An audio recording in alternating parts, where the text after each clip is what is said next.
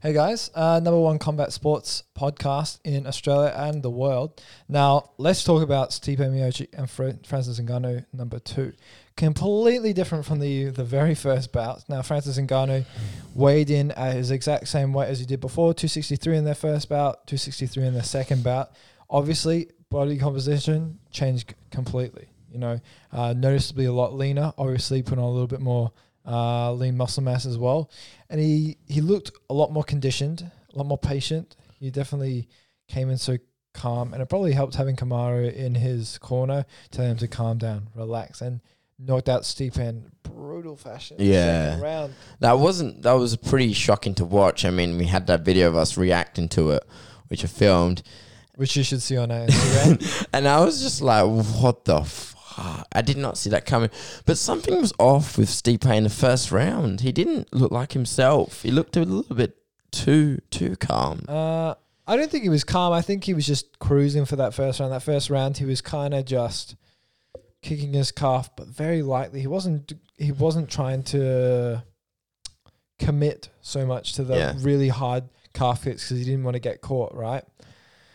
But it, it just uh, we saw a bit of different stuff from Francis. I didn't didn't really see a huge improvement in Francis to be Oh. honest prior to this, right? Well, we And- saw some of his grappling skills. So his grappling, I thought I did not see that I coming. thought that improved, but in terms of his stand up, you know, his striking, um, I didn't think changed that much, other than his leg kicks. His leg kicks definitely. Um, he's employed a lot of leg kicks now. You Yeah. know, uh, either to the he didn't actually he didn't employ, employ any calf kicks or anything like that, but it was typically to the thigh and the head. He did really well, and Stipe was just eating shots in that first round. He was kind of taking it easy. He was taking his best punches. First round, Francis Ngannou is probably the scariest, right? But Francis probably could have fought at the same pace he was in the first round, in the second, third, fourth, and fifth. Granted, if Stipe wasn't knocked out, right? Mhm. Because he was so calm and composed, and he was fighting the way he should. Fast burst, rest, Mhm. rest, nice and calm. Fast burst, boom. And he's a scary motherfucker. And now he's the third African UFC Born. champion. Yeah. So one thing that also really stood out about the fight was the significant difference in size between Stipe and Francis. Mm. Stipe came in at uh, two thirty four. Francis was 260, Three. 263. He had nearly thirty pounds on him. Yeah. That was that was massive. And just looking at the two size differences, the two, but Stipe still looked great. I mean, he looked leaner than ever. But I just didn't think the difference was going to be that big. Or, however, you know, he just kind of got caught. But the real point, the real question we've got to ask you now, Jack, is what do you think's going to happen? Do you think Stipe is going to they're going to force a trilogy, or do you believe that they're probably going to get Francis to fight Jon Jones? My take is I think they're going to get Francis to fight Jon Jones because that just seems like more of a matchup. Um. Because originally they wanted Stipe to fight Jones, but I reckon it's going to Yeah. be Francis fighting Jones. Yeah, now. I mean the the interesting things are it's gotten a very complicated in the last 24 hours because prior to the fight, Dana had been asked a question saying, uh, and I think it was the smoke the the schmo that asked uh, Dana and said, "Look, Stipe, if Stipe does lose and Francis, um, you know, beats him dominantly, does he still get a immediate uh, trilogy?" With everything that he's done in the UFC, and Dana said, "Oh, be, it would be hard to it would be hard to say no to that. However, he's backpedaled a, a little bit and now he's looking at maybe a Jon, Jon Jones fight. It's interesting, right? However, I think it's the correct decision for Francis to fight Jon Jones because getting knocked out that that quickly, he's about to have his uh, a newborn son as well. Needs to take that time off. Yeah. He- uh, if if he's to go fight Francis Ngannou again, we knew that when he fought Francis um, the first time, he absorbed a lot of punishment, and then when he went quickly into the fight against Daniel Cormier, chin wasn't the same. Yeah. Got knocked out. Right. He needs to take that time off because when you get brutally knocked out like that at at his age, and he has taken some shots, he needs to have the time off. Right. And Ngannou typically wants to fight next June or July, which is what he asked for a June or July fight. That should be against Jon Jones. Now it got interesting now in the last 24 hours because Jon Jones actually put out he, he felt disrespected by Dana. Dana Dana mentioned that Uh, if I, if I'm Jon Jones, I would go down to 185 now. Or I, I would I would go down back to 205. And a lot of people were making jokes like as soon as Ngannou knocked out Stipe, they were all all saying. Um, oh, Jon uh, Jones Jon realized he's Jon- got to fight Francis now. That- a picture of Jon Jones crying. Yeah, and he's I got he, he moves down to light heavyweight now. Um, he also feels a bit disrespected because Dana is making it out to be that he doesn't want to fight Ngannou. He doesn't want to fight at all, I think I think the, I think the proposition was brought up before, and Uh, apparently, the next proposed fight is supposed to be next week, so they're going to offer a fight to Jon next week, which will most likely be Ngannou for a certain Mhm. amount of a certain figure, right? But he's not happy with the current figures, and that's the issue. yeah. Dana likes to do this thing, and everybody knows that he likes to say, "Oh, he doesn't want to fight. Hey, if you don't want to fight, don't fight." And it's not him. At, he, he, he's bullshitting, right? Because they obviously do want to fight. He says that to piss someone off, so they go, "Hey, I'm not a fucking pussy. I'll take the money. I'll knock him. I'll, I'll beat him. I'll knock him out." yeah, Right? But it's his way of igniting the ego in a fighter, which is easy to ignite, by the way, and then getting them to sign the dotted line for less money than they actually wanted to, Yeah. just by getting their ego involved. And that's what he's trying to do to Jon Jones, because uh, I don't think anyone would disagree. Jon has one of the biggest egos in the game. He's Yes. a little sociopath, to be honest. Hmm. Um, yeah, if anyone's a sociopath in the UFC, I would, give it to I would give it to Jon. But I, I want Jon to fight. Um, him to fight Francis. I think that'd be an incredible fight. Maybe June, July. We know we've stacked on a little bit of size. He doesn't really want a warm up fight or. Um, yeah. He wants to go straight for the title. yeah, well, I mean, to be honest, whenever it's a champion moving to another division, even though he has relinquished the, the belt, typically they go right to the top. You know, there, there's no warm up fight. There's no there's no tune up. There's no Mm. tune up, and you certainly can't tune up for someone like Francis. So yeah, uh, I expect uh, I expect Francis and Ngannou versus Jon Jones to be occurring in maybe July. Yeah. as long as Jones gets the figure he is hoping for. it's a special case, but it's a bit dangerous when a champion either relinquishes the title and then tries to go straight away up to fight for the title. Like, uh, it's such a gamble. Like, Izzy tried to go up and fight Jan for that title for the double champ status. TJ Dillashaw tried to drop down, take Henry Cejudo, you know, for the double champ status as well. You know, it's it's dangerous. It's a It's a very very dangerous move. It's a dangerous move where only so many have done it. yeah, you know, very yeah. Very, very few Very have few. have done it simultaneously, and very, very few have also done it just vacating the belt and going else and winning two titles in two separate divisions. Yeah, well, if you look at the back of the past, though, if there's anyone who's got a good enough resume to try and at least who has a best the best shot, it has to be Jon Jones because of the amount of title defenses he's had. You know, he's had such a good record. You know, if, if we just discount that one loss that he's had, you know, he, And the accusations. and the accusations and the fact that he was a champion since he was 22. Yeah, he, he has a strong enough argument 23. for it. 23. 23. So, you, yeah, It's hard to think a year older than us, UFC like heavyweight champion of the world. yeah, That's insane. that's That's insane. insane. Yeah. It's very, it's very uh, synonymous with like Mike Tyson being the heavyweight champion of the Yeah. world, 20 years old. I I think he was 19, 20 years old. 19, 20, yeah. Yeah, Yeah. i- insane, insane. So, um, props to props to Francis. I didn't expect. I, like, look, Francis only needs to hit you with one punch, right? And he only needs to.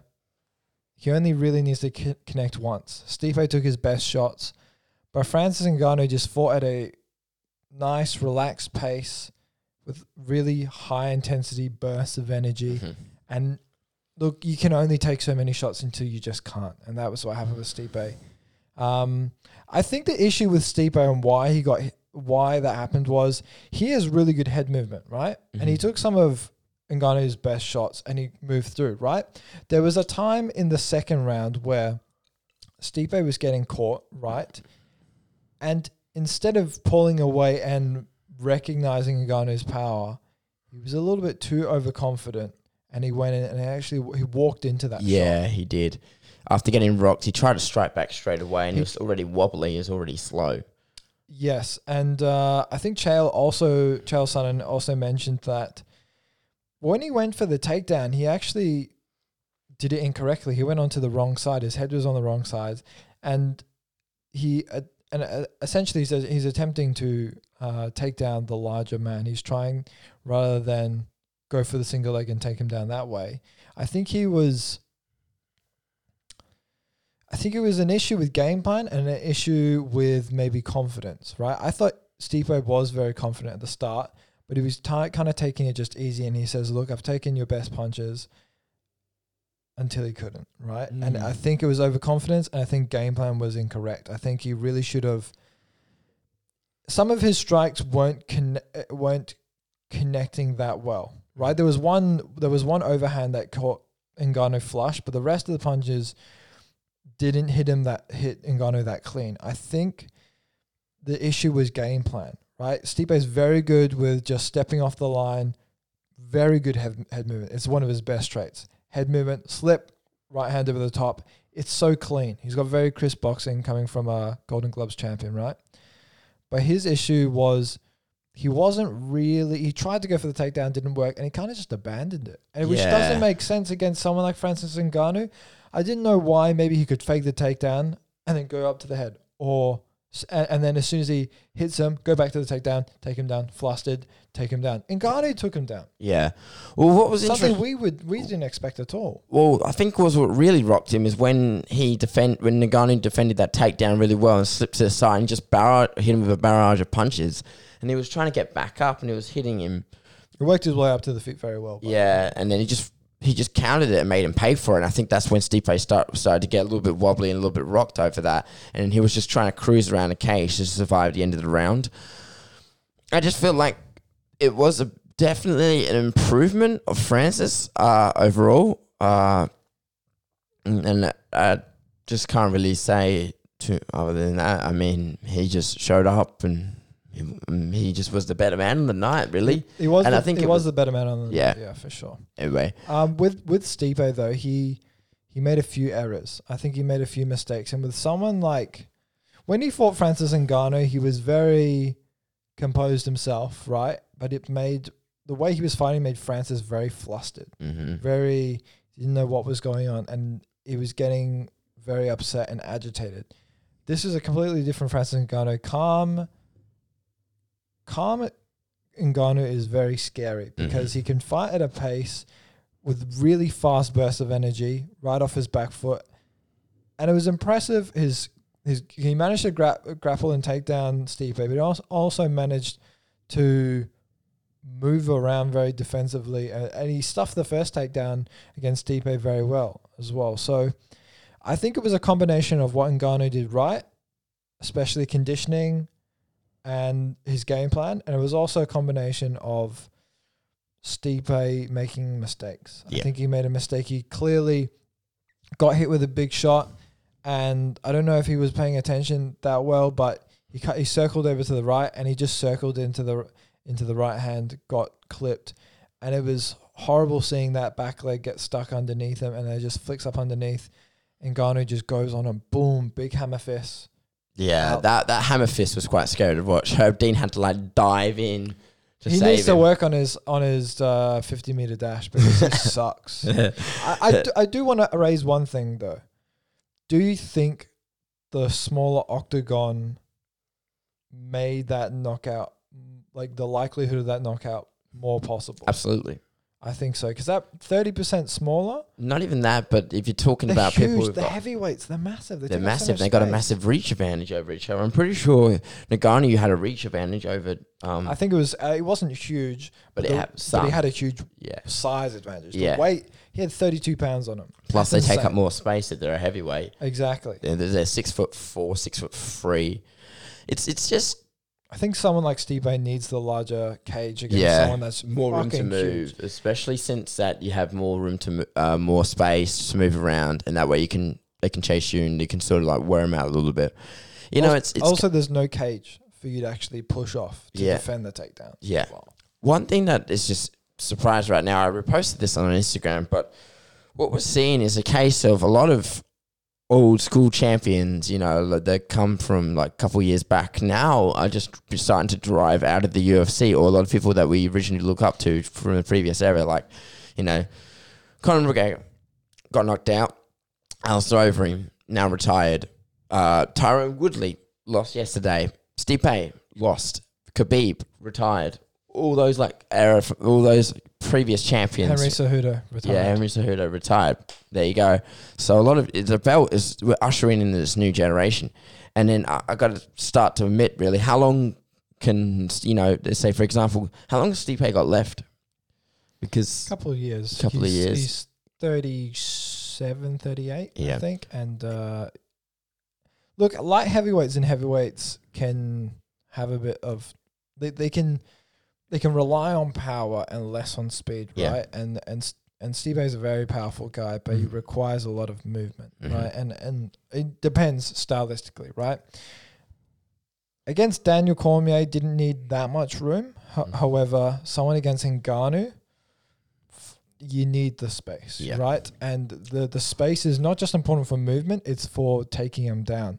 You know, in Ngannou, whenever you see him training, he's holding the sandbag, the big heavy bag, and he'll get down on the squat position, and he's working to shimmy up, get as close as he can to the cage, back on the cage, butt back on the cage, and he's using the cage to get up, move up, work his way up, get some kind of uh, underhook, right?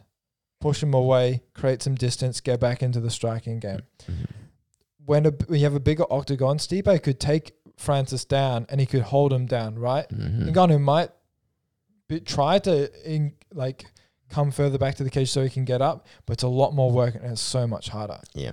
Um, incredible match. I think Ngannou did incredibly well. I'm excited, and I am also excited about the possibility of UFC Africa.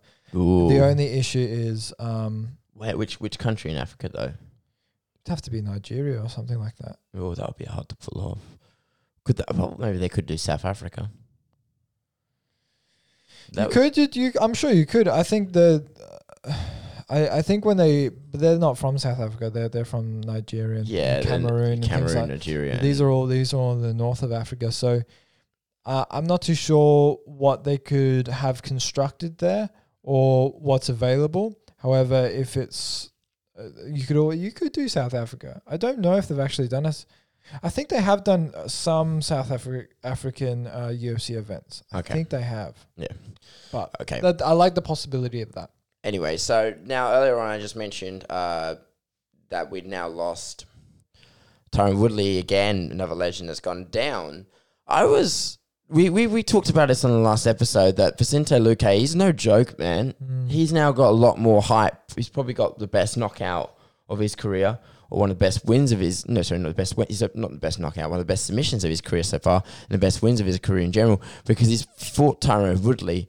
So Tyron Woodley has lost three times now, four times. So he's lost to um, Kamaru Usman, Colby Covington, and uh, Vicente Luque, and then You now. skip you skip Gilbert Burns. Oh, so Gilbert Burns as well. And so now it's a four loss, and now he's dropped down to 10th.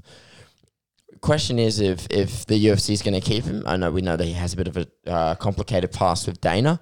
But if Tyron Woodley is going to have his last fight, do you reckon it's going to be against someone in the lo- in the top 10? He's I, not gonna I have don't a think last it will fight. be. Huh? He's not going to have a last. You fight. reckon he's going to he's going to be done I- now that he's I- lost I it for will- the fourth time? Look, I'm not Dana, but uh, I can guarantee you, um, Tyron's been fed the harshest of opponents, and he is going to get cut.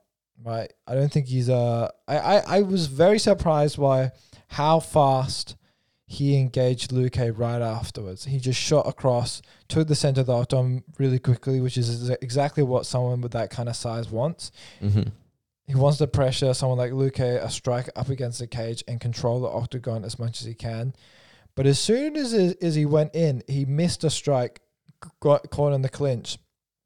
And Luque is just damn good. He's Yeah. fast. I believe he's about 29. He, he's still growing and learning. There's a nine year gap. Tyron's 38. Mm-hmm. Quick. Still had a good decent amount of size. His legs were huge, by the way. He's still He still looks he's- great. he's still got very a, a lot of muscle mass, right? yeah. But you know, th- there was there was some shots that he hit with Luque, and it looked like they wobbled Luque Yeah. until Tyron walked into a shot, got caught. Tyron was going for an uppercut.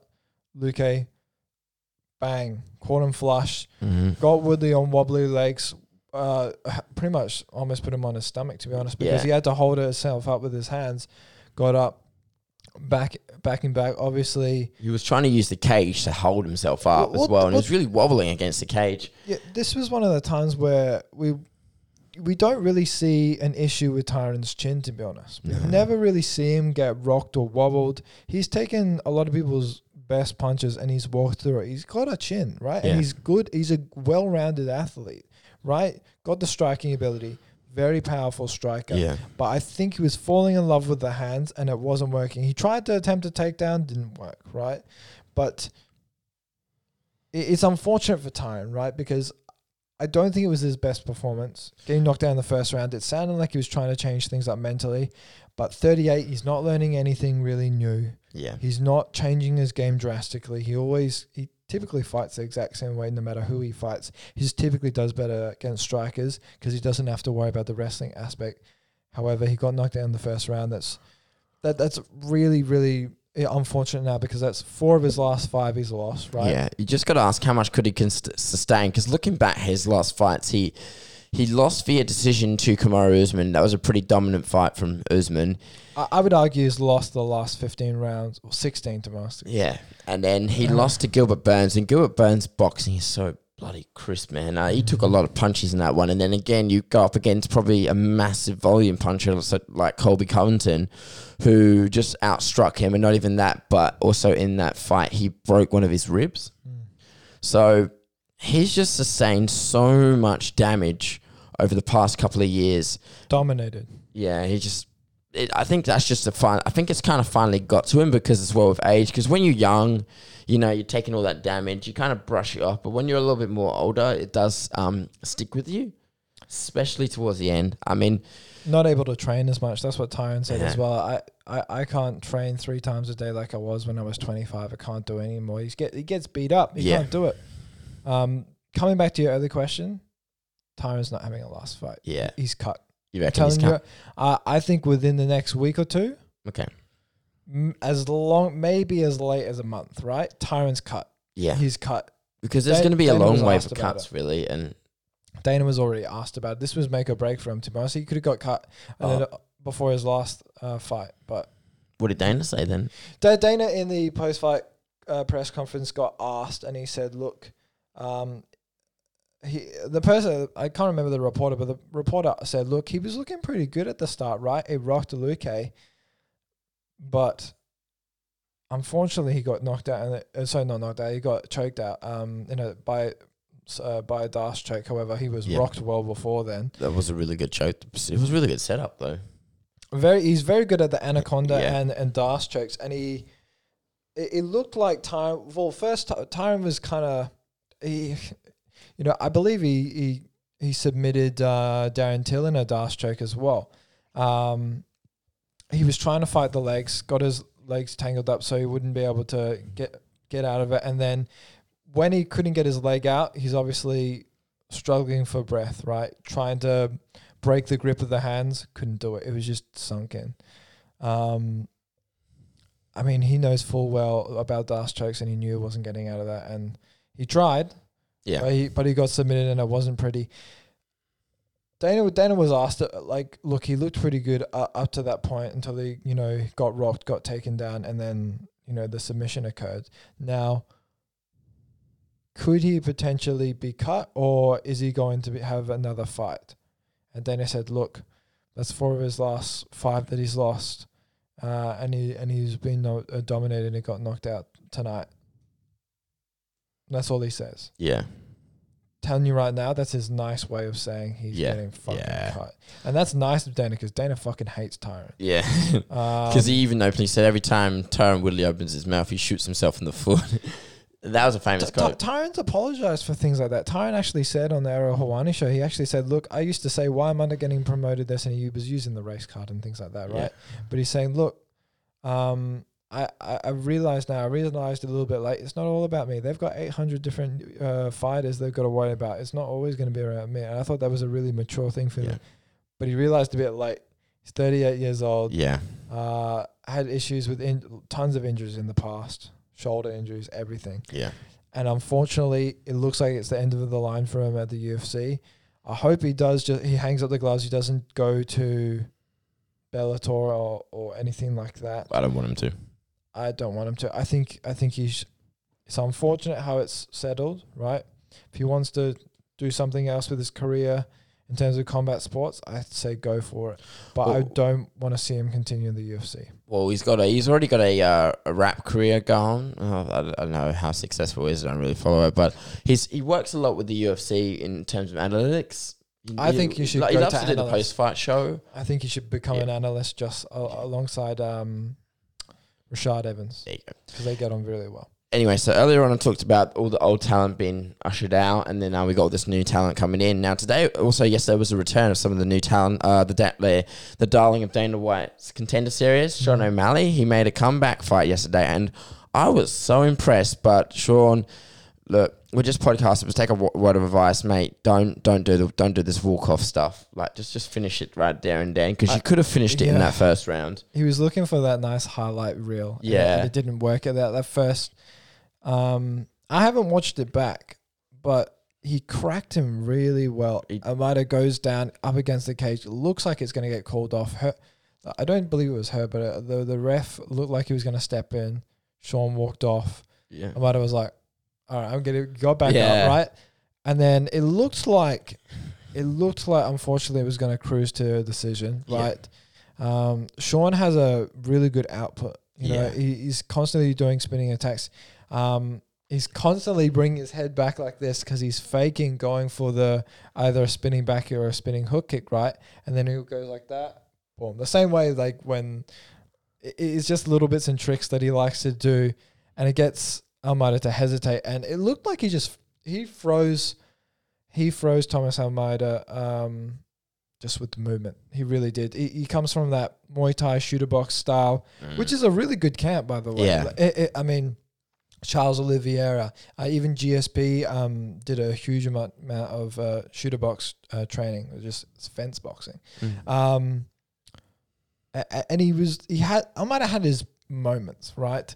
But let's be real, he was dominated. Sean O'Malley, he just frozen with movement. He was far too s- stiff, and he had a very high guard, which was good. He was managing to absorb a lot of uh, blows, however, and he just didn't have the dynamic movement like Sean to be able to move out of the way, read the feints that Sean was putting out there, and he was very reactive to the feints. He was he was he was hugely reactive, and it just gave Sean little bits of information just to pick him apart. I might have had a few uh, calf kicks out there that were looking pretty good. However, Sean was checking them pretty well, Mm. um, and most of the time he was being smart. You know, he was in and out of range very quickly. Yeah. Uh, I think the best thing about Sean is is not his movement. Well, it's related to his movement. It's his distance control. Similar to Conor McGregor and Israel Adesanya, he's able to pull back from punches really well, just so he's out of range. Slip, bang the right hook or the right cross, and it just hits the mark. Right. I think Sean O'Malley's best thing is probably his perception of distance. Right, able to come out of range and not leave any space, so that he's got the shortest amount, like the shortest amount of distance he can cover in the fastest amount of time. Boom, crack him on the chin, and it worked really well. Um, dropped him in the third round, and that, that's all. All they wrote. He just dropped down. Looked like I might have. They really should have just called it off then. Drops down, bang, and you could just you could hear that at home. Yeah, that was well. I mean, he he just well he finished off. He walked away, he came back, and then he just hit him with that one punch, and then the referee just waved it off because that was the second time he got him down. But Amina took a beating.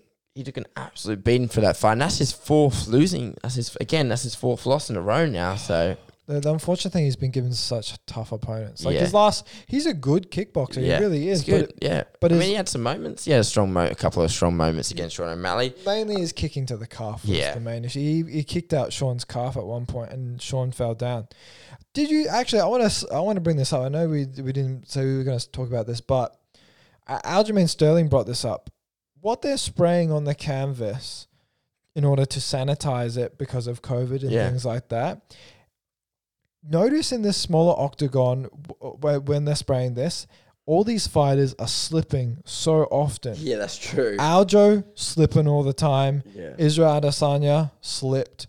Sean O'Malley slipped. And it- uh, again, it's not uncommon for people to slip in a in a in an octagon. I get it, right?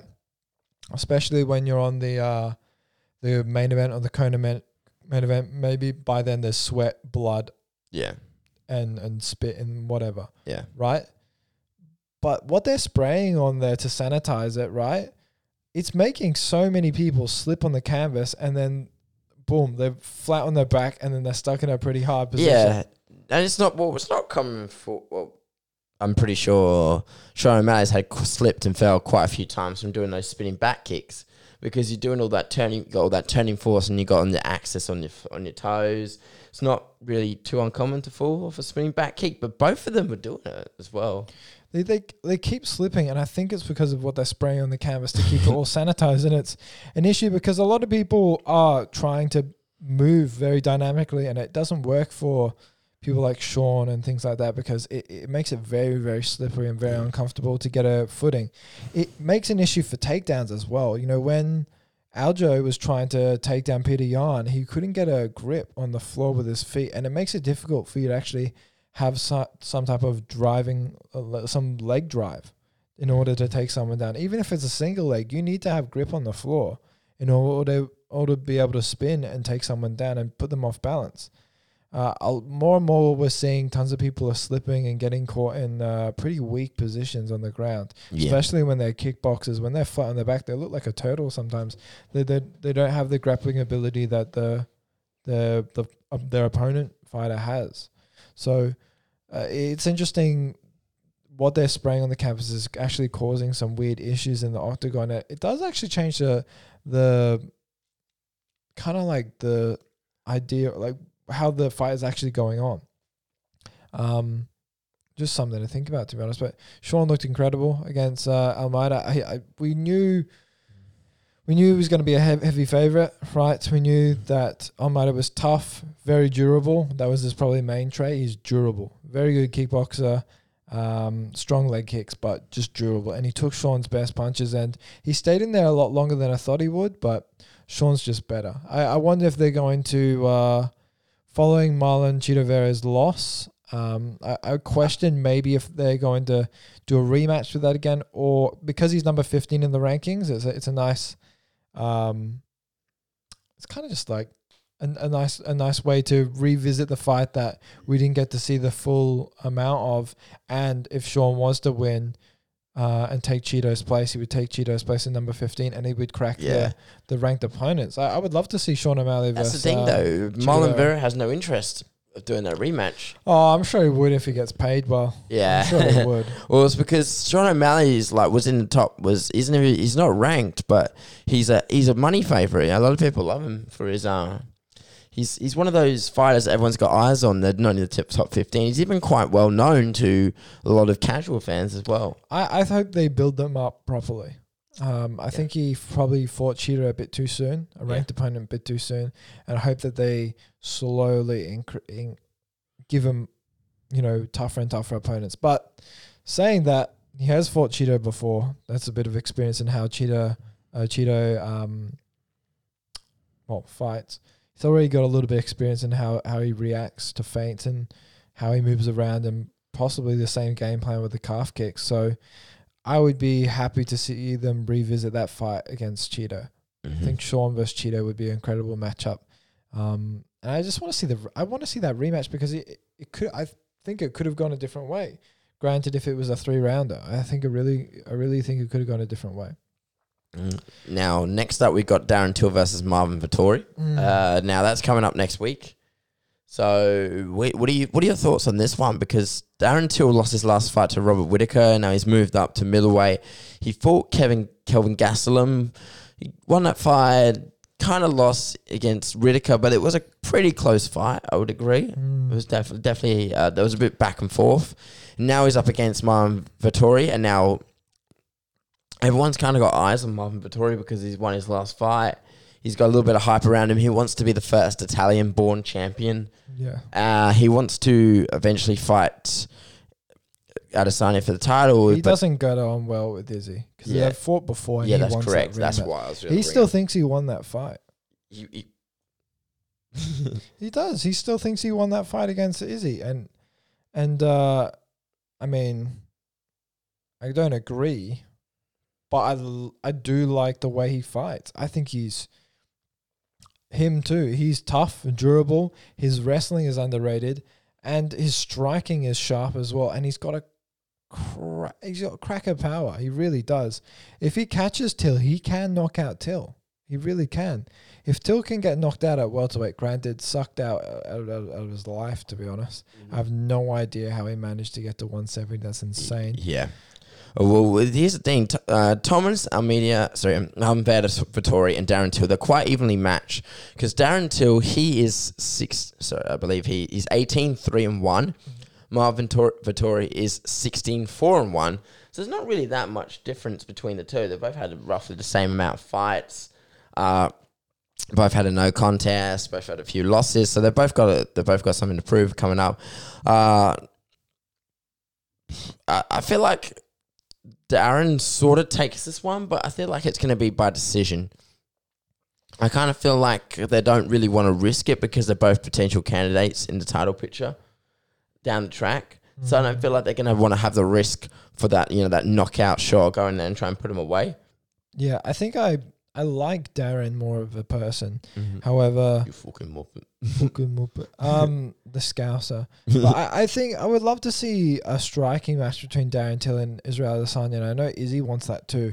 However, to be honest, if either one wins, I would love a matchup against Izzy. I think Robert deserves it the most. I think it's ridiculous that he hasn't fought um, Izzy yet. He's, he's been beating title contenders left, right, and center. So I don't know why he hasn't been offered a fight I, yet. I f- feel like that he didn't really want it for like he just wanted time off, or he just had wasn't. He was having a kid. Yeah, he's, He's having he's a kid. four now. He's got four He's got kids. four kids. Yeah, Um, so he's going to make a little bit of money now. So a little bit more of an incentive. yeah. But Darren Till, really good in the stand up. He says he's been getting obsessed with grappling, right? Mhm. Uh, especially gra- grappling de- defensively, right? We know he, he's he's constantly improving his jiu-jitsu game. However, similar to a lot of these strikers in the UFC, look, we know we, we know he can strike. That's going to be his in the UK the striking arts are so much more prevalent. It's where he comes from, kickboxing background, moved to Brazil, and, th- and that he wanted to be raised around killers and just be the hardest man around, right? I like Darren Till's mental mentality. He he's always got this that mentality of being the selfish fighter. He Mhm. he says, "Look, I don't do this for my family. Fuck my family. Yeah. I I want to I want to do this myself. I want to be the best ever. I want to be UFC champion. I think his mentality is really good. He's got the str- striking ability up there to knock out Vettori as well, right? The grappling is a bit sus. Yeah. Right? The grappling defense, I think he's great. I think Yeah. grappling de- defense, but in terms of offensive grappling, he's not really going to touch it. I know he's getting obsessed with grappling. He says Khabib is his his his uh fa- one of his favorite fighters, right? Yeah. He's a, he's obsessed with. He's probably one of Khabib's biggest biggest supporters, but I don't see him. I don't see him being the offensive wrestler that Vettori is so good at. Yeah. I think Vettori has got cracker power. I really think he's got underrated striking. His wrestling is very good, and I feel like he's a character too. He's got a good mentality, and he still thinks he, he lost it. Is he? And he's got so- he's got something to prove as well. Um, he, someone like Vettori has a huge chip on his shoulder, and I could definitely see him fighting Izzy in the future because arguably he's one of the people in, in the UFC that gave Izzy his hardest fight. One of Mm. them, right? There was probably there's Yarn, obviously. Then there's Gastelum, and then maybe you could make the argument maybe Vettori, right? Because Vettori was able, I believe, he was able to take Izzy to a split decision. Now, I didn't don't really agree with the split decision. However, probably gave him the the hardest fight in terms of not in terms of striking, but in terms of grappling. He was able to take Izzy down, and and and sometimes, sometimes when Izzy is flat on his back, it, it's very difficult for him to get back up. Right? He's very good at before he gets before he gets taken down, but sometimes when he's back on, on his back, it's tough. Right? It's tough when you're on your back against a, a difficult wrestler, like, and that's what what attracted the Derek Brunson fight. Now he was able to knock out Brunson really quickly. Can he do that to Vettori? I don't know. Yeah, well, the coming back to what you said about uh, Darren Till being a trying to bring up his obsession for grappling is well, he has every reason to because he lost one of his fights to uh, Tyron Woodley back First well, when he was up and coming, and then he was kind of. I believe the issue with Darren Till is he's a lot more seasoned now. He's a lot more mature because he, I felt like he was one of those hype trains that was just pushed too soon He was pushed to. because he was he was marketable. He had he, he loved to talk shit on the mic. Mm-hmm. You know, he had a great style. Was very very popular with the British fans. You know, they wanted that another next Michael Bisping champion. You know, so because I'm pretty sure Michael Bisping was the last English champion that we've had. He's the only. Yeah, there you He's go. been the only UK Yeah, champion. Yeah. So I feel like because UFC's so popular in England, you know, in London and all that, and then that's where the, all those fans and have those massive arenas. So the UFC would love to take advantage of it. So I guess that's why they were trying to push Darren. Now that he lo- he, lost to uh, Tyron Woodley and he lost to Jorge Masvidal, in, and now he's sort of really, really brought up his game. So I guess he has every right to, you know, The, the only issue I can see this being is Till's leg. Till's Till- leg. Till's what about knee. Till's leg? Till's knee. Till's knee. Oh, He's always he's had knee? issues with his knee. After his fight with Rob, he got the shit kicked out of his knee, stomped on, and I believe he was in a he was in a, a brace. It looked like he was possible. I bel don't know if he's had surgery, but it looked like it was a likely possibility. Right? I think he actually went for surgery for his knee. Now, Well, everyone gets hurt when they fight with Rob. Exactly Everyone right. gets hurt. Even Jared Cannonier, he broke his like ulnar in like the first, bro- broke his ulnar bone in the first, or like, second first round. round. minute, yeah. Now, now with Till's knee, that can make it very difficult when it comes to moving around in the because also the like just getting the rounds in as well because the the surgery takes quite a bit of time. The recovery takes a lot of time, which is why this fight was postponed in the first place. He was originally supposed to fight earlier, um, and it was postponed. I- Isn't it? It's such an interesting. Honestly, this is a very underrated matchup. Till very good grappling defense, right? Takedown defense. Striking ability is so up there. Movement is so good. Got cracker power. Not not exactly one punch quitter power, right? Like a Yoel Romero, but he is he is a very powerful striker with good takedown defense. Marvin Vettori, he he he has power as well. Mhm. He has like this grit, this gritty kind of strength that he has behind him, and he can put you on your ass anytime he likes, right? If he ever feels the need that the exchanges aren't going that well, like when he was fighting Jack Hermansson, right? He can take you down. Mm. I, I think uh, I don't know who I take in that fight. I love Till, right?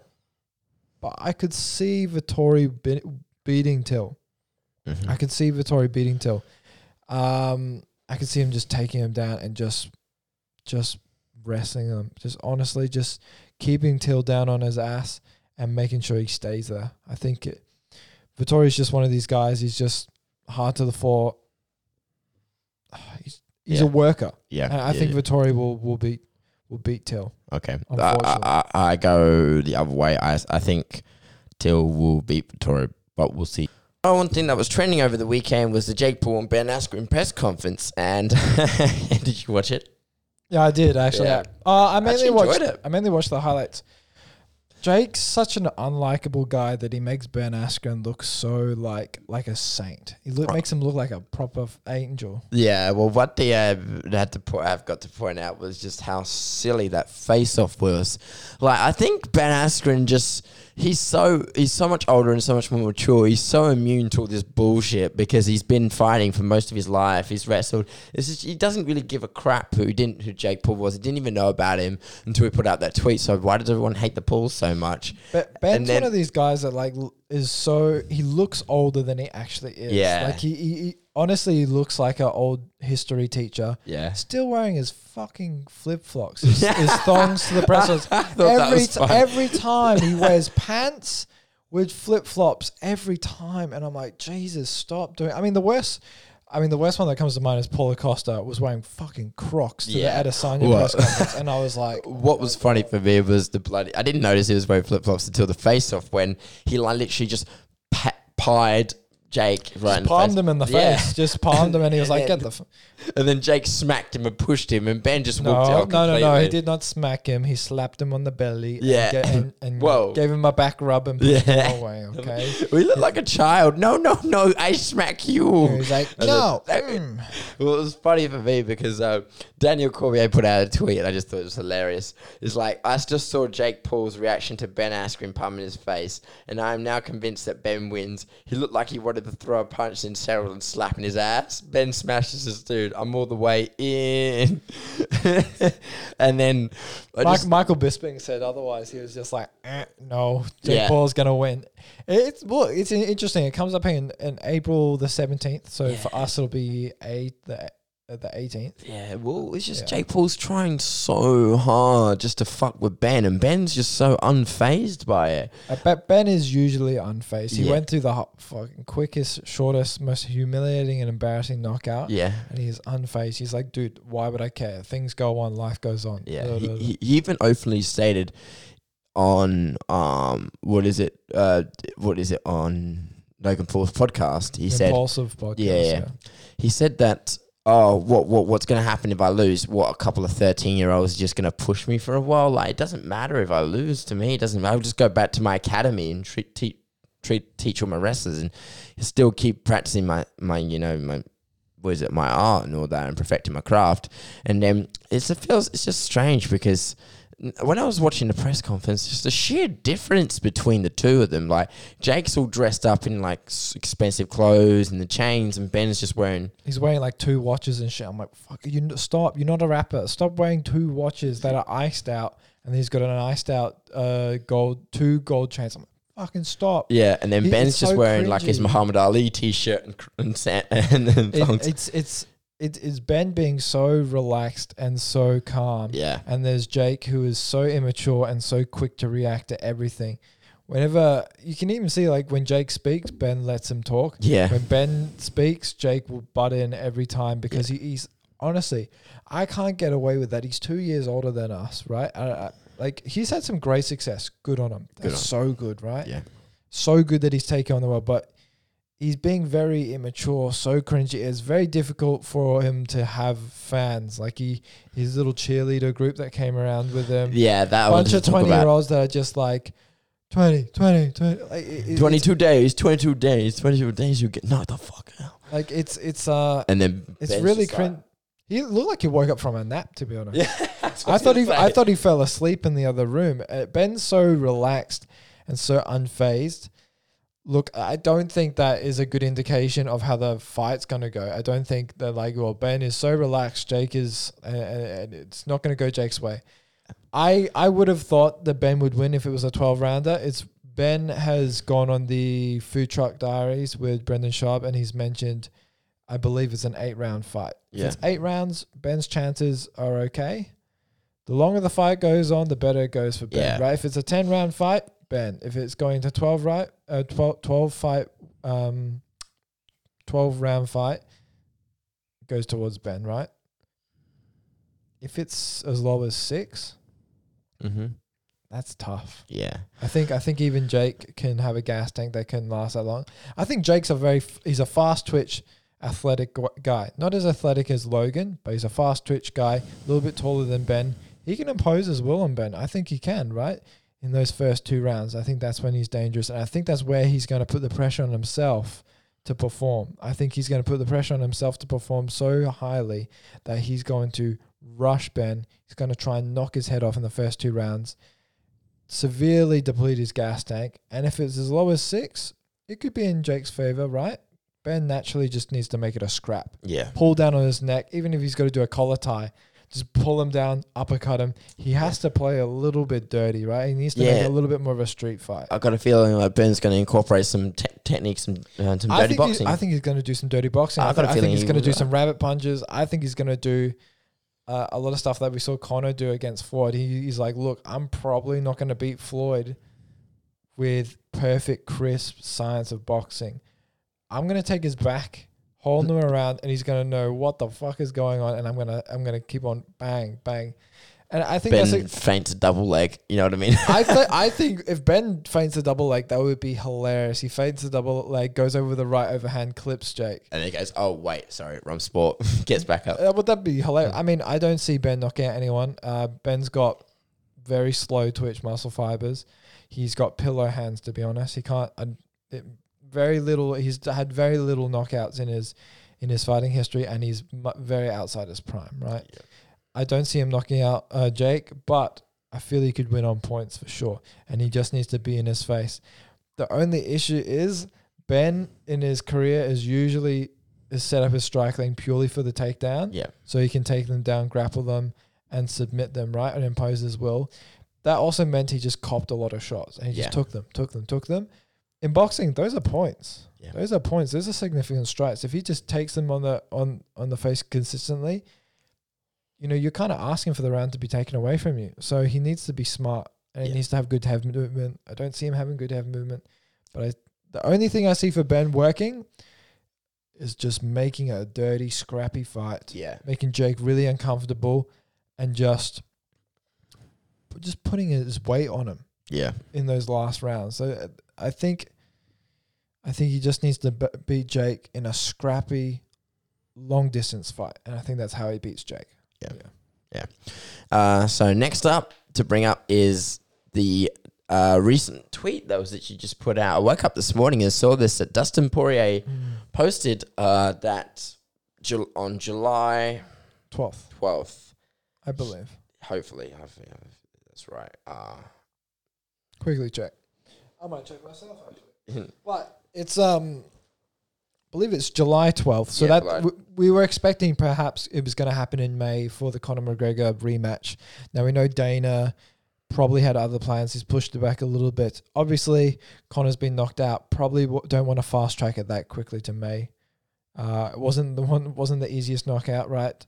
yeah, Clearly uh, got- July tenth. Sorry. July 10th, sorry. All right, so July 10th um, for anyone in America and in the United States. However, in Australia, it'll be July 11th. Cannot wait. That's an incredible matchup to, for us to see again. Really, really want to see that rematch now. It, it, it was six years in the making.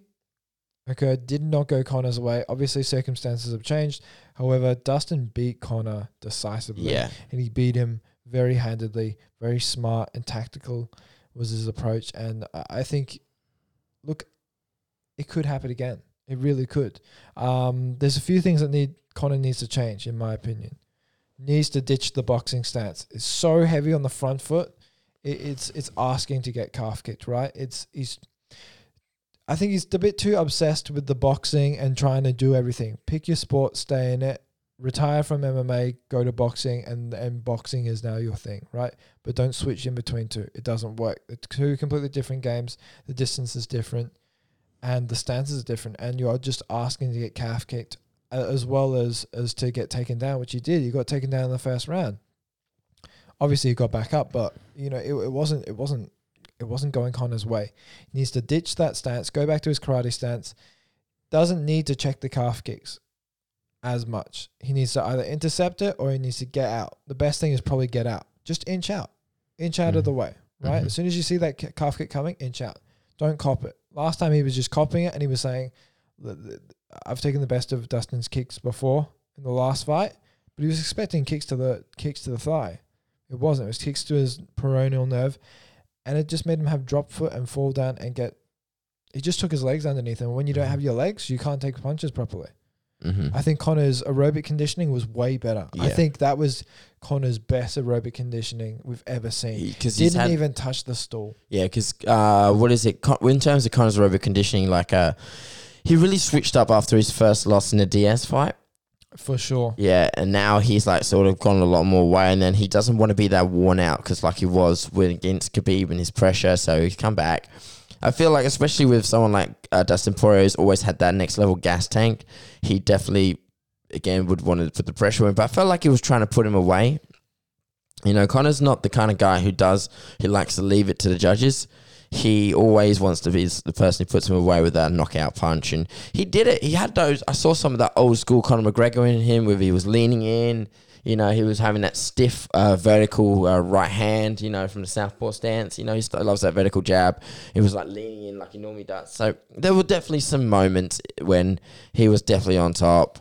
But the biggest switch up for him is like again, like I said, uh, ditch that flat foot, go back to the old karate. Uh, but he's still got mad hands. His hands have gotten a lot better. Again, but Poirier thing is his boxing's always been on top. So I felt like if you thought you could, so if you felt like you could try to maybe feel like he could outbox Dustin, and that was where he was went wrong there. And then it was again. I don't think that Conor was expecting Dustin to take him down. Uh, like he just kind of just felt a little bit uh, slow after that. Uh, however, the point is of the the of the tweet is that reason why it's July is because well the next one of the topics we're also going to talk about is uh, Kamaru Usman and Masvidal will be in front of a crowd. Now, I honestly believe that Dana uh, has yet can get crowds in Texas. I believe that's where they're going to for the Masvidal, Florida. Florida. So they opened up. That's probably what they're going to want to put. Uh, Texas can't open yet. They said they could, and then the the the, the Texas government was just like, yeah, that's not happening. yeah, it's not going to happen. So it's too it's too early. I mean, by July you could probably have it in Texas, right? yeah. But it's not going to be in Ireland. You could have it in Las Vegas, right, which is where it occurred before. But it, I think it needs a crowd, and Yeah. I think the bigger the crowd is, the more it plays into Conor's favor. Conor is one of these people that takes energy from the crowd, but he also uses it to break you down mentally, right? And there's like because there's his name is Conor McGregor. He uses his own name to break down Yeah. opponents and other athletes. Dustin, he thrives better. His best fights come from no crowd yeah. His best fights. And that's when he's the most relaxed. That's when he's the most switched on and he just remembers what his coach is saying and he, he doesn't get caught up in the motions. When he gets start getting emotional and not hearing what his coach is saying and kind of basically just reacting to the crowd and to the environment and and the atmosphere, that's when it doesn't go his way. So the bigger the crowd, the more it plays in Conor's favor. I think Dustin's a phenomenal fighter and I can't wait for the rematch. The main thing I want to see from Conor is the change in stance. But I think Conor's got to show he is a more well-rounded fighter than he lets on. I think a lot of people are very quick to t- say, "Oh, I'll just take him down," when he's got incredibly good takedown defense as well as he can take people down. Max Holloway, he took him down. Diego Brandao, he took him down. Yeah. But what I would want, uh, what I want to see from Conor McGregor is his underrated Brazilian Jiu-Jitsu game. Yeah. Brazilian Jiu Jitsu a brown belt. He's really good under Coach Kavanagh, who is the first um, Irish black belt in Brazilian Jiu Jitsu. Mm-hmm. He's really good. He's everybody says it. Ev for us, Sahabi, his he says always Conor McGregor's grappling is not a weakness; it's underrated. I want Conor to actually take someone down. I Yeah. want Conor to actually be able to fake the takedown Mm-hmm. because look, it would help with striking so much. Being able to fake the takedown and hit him with a shot, it it makes it so much more predictable about what you're going to do Mm-hmm. when when you you don't offer any issues with the grappling wise. Same thing with Ngannou. You know what happened with Ngannou against Rozenstruik? He knew Rozenstruik is not going to take me down.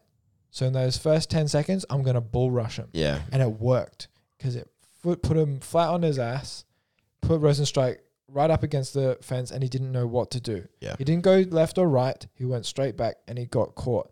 And I think that can happen to Conor if he's not careful. He needs to put the pressure on Conor right away. He needs to take the control in the octagon straight away. Say this is my octagon. He needs to.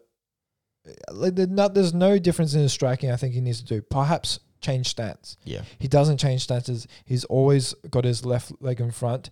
Changing stances constantly, which is what we saw with Sean O'Malley, really good when it comes to the calf kicks. When you've always got that left leg in front, it makes it very susceptible to get kicked with the calf kicks. He needs to change stances cons- constantly, and he needs to thread in takedowns, and he needs to grapple. Yeah. I, I think his grappling game is very underrated, and he needs to show it. I think he needs to threaten people with grappling and show, I'm a more well-rounded fighter than you guys let on. I'm not just a left hand, and I can change stances, and I'm ambidextrous, and I'm better than I let on. I think that's what Conor needs to do Yeah. to beat Dustin. If he can't do that, I see Dustin walking through him again. Yeah. Dustin's very complete, and he, he's, he's very good. He's great on the ground as well, but he needs to. He, these are, I think Conor has a tough task against one of the best people in the lightweight division, and I think whoever beats each other has a very fast track to going straight to a title shot. And I think there's a lot riding on this fight. I'm I'm so excited for that matchup. That's a really really good rematch. hmm If Conor gets that takedown against Dustin, everyone's gonna be like, "Whoa, that's new." The last time he shot, It's not that new. Huh? It's not. It's not. I know. I know what you mean. But they're gonna think, oh, that's new. He's gonna. But when it's really not that new. yeah, it's not that new. Well, it's been a while since he's attempted one. Does not typically want to. He Yeah. Doesn't typ- he doesn't typically want to. Um. Oh, while we're talking about grappling and taking down, Gordon Ryan, impressive submission went uh, at uh, who's number one uh, last week. Now he's also prior to that matchup as well um, against Wagner Rocha. He's actually been signed with one championship. Didn't see that Um, coming. Did not see that company uh, that happening either. Now he's talked to the uh, the founder of uh, of one championship who's been who offered him this, and his deal actually included grappling in one championship, but the offer on that was also MMA was on the table as well if he wishes to pursue it. When it was he first he said if, and then later in the post he said when I pursue it, which is interesting because he's got one of the best MMA coaches he can get out there, John Danaher. Well, eh, he had out. Yeah, well, yeah, true. But he was always the. He was one of those fighters outside of the UFC that everybody wanted to, wanted to transition to. He's probably the most. I would argue say he's the best grappler right now in the world. Yes, Oh, yeah, number, we- number we one pound for, pound for pound. yeah. pound for pound. But also, he's he's young too. He's still in his twenties. Yeah, if he was to fight uh, in one championship, he would have to fight. Um, well, he currently competes at 99 kg Yeah. in in all his grappling tournaments, so he would have to cut weight. Uh, I don't think he should be. Uh, I don't think he should fight light heavyweight. I don't think so. I think he needs to go to middleweight. yeah, I think- I reckon he can go to middleweight. But I don't know much about his striking. I barely know anything about his I've, striking. I've never. I've, I've looked for videos and pictures of him striking. It's very difficult. I can't get. I can't find a picture of him wearing Yeah. boxing gloves. Well, it's- the other difficult. thing is he's probably the most uh, outspoken and most popular in terms of marketability, in terms of grappling.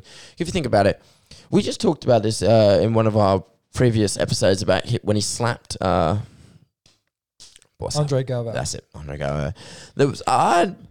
He brought so many people to the sport because of his personality. Again, it sells. He loves to hype it up. It sells. He loves a little beef. It sells. It's just it goes so well, and I feel like a lot of people who would would transition from watching him from these gra- grappling competitions would definitely uh, go on ahead and go and watch him in his one championship competition, but he hasn't. I mean, we're actually seeing this wave of people transition to one championship, like uh, John Wayne Parr.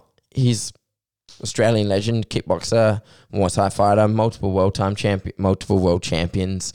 He's transitioning now to uh, One FC. So One FC is now starting to branch out. So it's not just an MMA organization, but it wants to be its own like grappling and kickboxing, boxing. They, well, they've done that for for the the last few few years at least. The kickboxing um, rounds with the MMA gloves, and they've had MMA. They've had grappling as well. It's a one stop shop for just combat sports in general, and they really. It's not just purely MMA, right? It- although they they do branch out, right? They've got the grappling matches, they've got the kickboxing matches as well with the MMA gloves, right? Interesting that John Wayne Parr's next matchup is against uh, Nieky Holzken, who's an incredibly incredibly gifted kickboxer, noticeably a lot younger than John Wayne Parr. Mhm. But I, I that's it's cool that they're picking really high level talent and they're they're building them up in this in, under the one championship um, umbrella. And I, I'm interested to see Gordon if he does transition to MMA. We know one of his teammates, Garry Tonon, did very well and is is still doing very well in MMA. Actually, he, I believe he's undefeated now. He needs to be able to strike comfortably, and I think he's got obviously someone that's that strong needs to uh, need needs to be able to inflict damage with that power that he has, and he needs to be do it do it efficiently. Um, grappling cardio is different from kickboxing cardio. It's different. Now, I'd love for him to. Uh, obviously, John Danaher will probably match him up with a really good coach if he does transition to MMA. However, look, I would. I think he could be very successful at MMA. I think Gordon is 25. He's not exactly 30. You know how we were talking about Tyron earlier, 38 years old, Mm. not really going to learn new skills. Gordon, fuck yeah, he can learn new skills. Yeah, he's he's coming to MMA a bit late, right? But let's talk about Francis Ngannou who just beat Stipe. He found MMA when he was 21. Mhm. Granted, Gordon is 25. However, he's been in combat sports. He's been grappling, right? He's a powerful big guy at 99 kilos. I could definitely see Gordon doing very well at MMA, just like Garry Tonon. I, I really think it. I think uh, I think Gordon could be could, could transition very quickly from grappling to MMA, especially since he doesn't really train in the gi. He trains in no gi. Yeah. Perfect transition to MMA. Yeah. I think Gordon, following his win against uh, Vagner Rocha, I think he's going to do really well in one championship. I think he's got more challenges for himself, right? And I think I, I'm praying he does MMA, right? I hope he doesn't leave it too late, and I hope he does it very soon and starts training correctly. Even if he's completely d- he's doing grappling, but then he's just training on the side. And once he feels his skill base is up there, transitions, gets an MMA, um, uh, you know, has an MMA fight through one championship, goes straight towards it. I don't think he needs any amateur fights or anything like that. Go straight to his pro debut. Yeah. I, I think he could do incredibly well, just like Garry Tonon. Uh, but I reckon he could bring the whole sport with him as well. I reckon that would sell. And um, one championship is now increasingly becoming a lot more popular. And there's been a lot of uh, there's been a lot of, of like uh, positive mo- uh, positive uh, comments that are coming out of it. Like even when we had Antonio Caruso on the ch- on the podcast, they talked about how how much better it is to be ha- having those hydration tests and finding out natural weight compared to weight cuts. And the thing is with Gordon Ryan, I reckon he needs. I don't feel like he should just go and find MMA straight away. I, and I don't know what his experience is, but if he has little experience, I feel like he needs a good couple of years at least, and learn the important fundamentals at least, uh, and then we'll see how he goes inside an MMA fight. Because again, if you take the greatest grappler in the world, you've got one solid base, but he has. I don't know what his base is for striking. Uh, anyway, unfortunately, that's all the time because I got. That's all that, that- That's all the time we have. Yeah. Um, thank you so much for listening, guys. If you're listening on the audio, thank you very much. Make sure you subscribe to Apple Podcasts and Spotify, um, and on Podbean if you like. Actually, because that will be the quickest route to to listening to our podcast. Now, you should head over to our Instagram page uh, at the Last Set Podcast. On Twitter, you'll find us at, at the Last Set underscore. Um, I hope you enjoyed that. Make sure you go to our Instagram. That is our biggest social media right Mhm. now. Probably about 1.1k followers right now, and that is the best way for you to get uh, notified notified on any fights that have just uh, like just occurred, the results of fights, our own breakdowns. You might even get a few audio clips that you don't typically see on YouTube, as well as the interviews that we post as well. our own interviews on top of that and, and just updates on everything. The best way to be a follower of the podcast is to follow us on the Last Set Podcast Instagram. That's the best way. We post um, one or two uh, times per day, and the content there is is very very good. Okay, Yeah. we we've got so much content on our Instagram. Is the best place to go. Yeah. All right, as well as our our Facebook page as well. Uh, very much appreciate you guys watching. We, we appreciate every follower. I think we just hit 242 followers, uh, subscribers, Subscribers, on yep. YouTube. So higher and higher. We're, we'll be close to 300 subscribers very soon, and we appreciate it very much. I hope you enjoy the podcast and just give us feedback. Tell us what you want to hear more. Um, and of course, we will put that into our podcast. You just let us know. All right. All Thank right. you very much. Take care, guys. All the Thanks, best. guys. Bye bye. Bye.